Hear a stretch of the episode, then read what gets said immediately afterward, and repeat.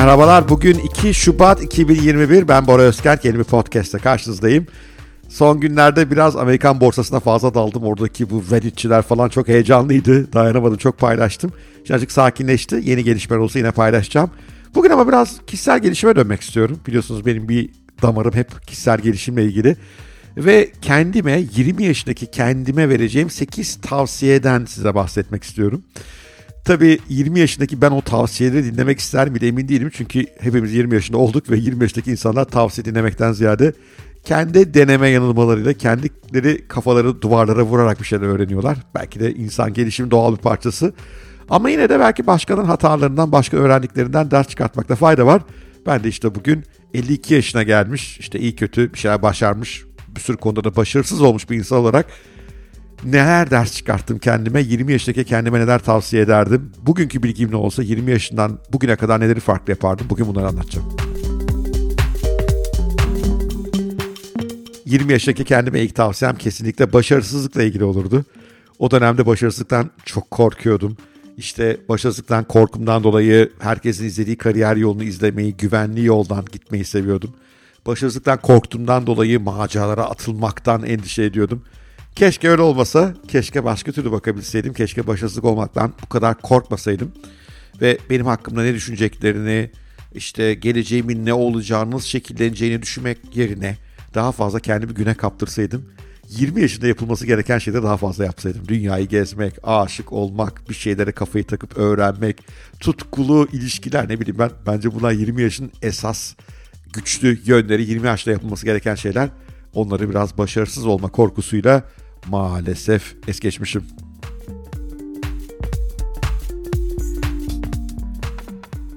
İkinci kendime söyleyeceğim şey kontrolle ilgili olurdu mutlaka. Ee, çok kendimi kontrol etmeye çalışan bir insandım. Sırf kendimi değil her şeyi.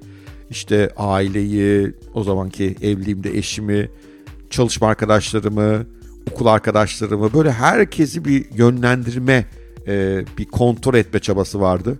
Dünyanın gidişatından falan da kendimi sorumlu tutuyordum neredeyse.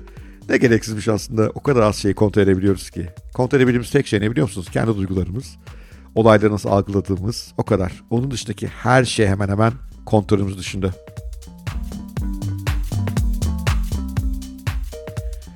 Üçüncü kendime çıkardığım ders zamanı kullanımına dair. Yani zaman geri dönmüyor işte. Şu anda işte param pulum var bir sürü şey alabilirim ama zamanımı geri alamam. O günlere geri dönemem. 20 yaşından 52 yaşına geçen 32 yılda yaptıklarımı değiştiremem zaman nereye harcadığımı. Keşke daha doğru şeyleri harcasaymışım. O kadar hani ne bileyim ben işte gereksiz filmlere vakit harcadım, gereksiz insanlara vakit harcadım, gereksiz projelere vakit harcadım. Keşke onları yapmak yerine daha sevdiğim, keyif aldığım, beni mutluluğa götüren, başarıya götüren işlere vakit ayırsaydım. İşte zaman biraz israfı kolay bir şey. Elimizdeyken değerini bilmiyoruz. Parasal karşını ölçmemekten. Bu da iyi bir tavsiyem. Bir saatinizin kaç para değerinde olduğunu ölçmeniz iyi olabilir. O belki size zamanınızı daha iyi kullanmak konusunda yol gösterebilir. Böylece yanlış işlere, gereksiz alışkanlıklara, yanlış insanlara daha az vakit ayırırsınız.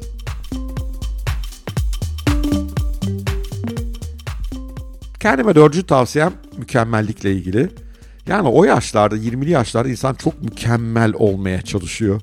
Herkesten daha farklı olduğumu, güçlü olduğumu, çok şeyleri çok iyi yapabileceğimi. Oysa aslında öyle değil yani mutlu mutlu olmak için mükemmel olmanıza gerek yok. Düşeceksiniz, kalkacaksınız. Bir sürü şeyi eksik veya yanlış yapacaksınız. 52 yaşında kendimle ilgili en büyük gelişim bu herhalde. Mükemmel olmadığım bir sürü yön olduğunu hatta bayağı ezik olduğum bir sürü yön olduğunu kabul ettim. Önemli değil. Çok güçlü olduğum yönler var. Onun tadını çıkarıyorum. Bu daha avantajlı. O yüzden böyle bir mükemmel insan olmaya gerek yok. Bazı yönleriniz güçlü, bazı yönleriniz zayıf olacak. Bazen çok aptalca gözükeceksiniz. Hiç endişe etmeyin.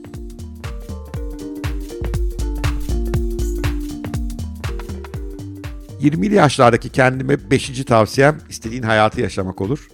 Ben tam istediğim hayatı açıkçası 40'lardan 45'lerden sonra yaşamaya başladım. Ondan önce daha işte tipik bir e, ailenin e, işte bir memur ailesi öyle söyleyeyim Ankara'dayız biz de öngördüğü hayatı tipik bir işte çevrenin öngördüğü hayatı işte iyi bir kariyer iyi bir iş yeri ondan sonra iyi bir evlilik hep bunlar vardı aklımda bir ev almak vesaire.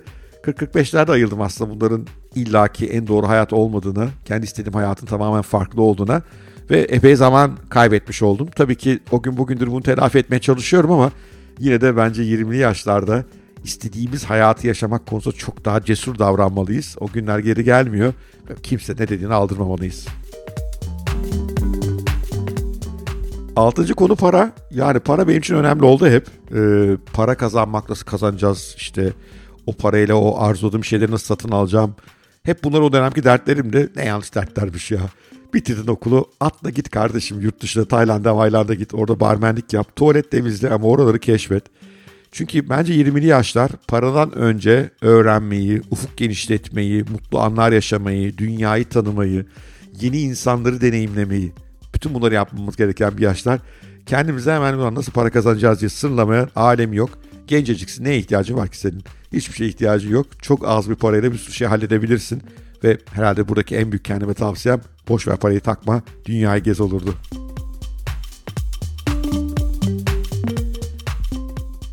Yedinci tavsiyem mutsuzlukla ilgili. Yani insanların böyle bir hep mutluluk peşinde koşuyorlar.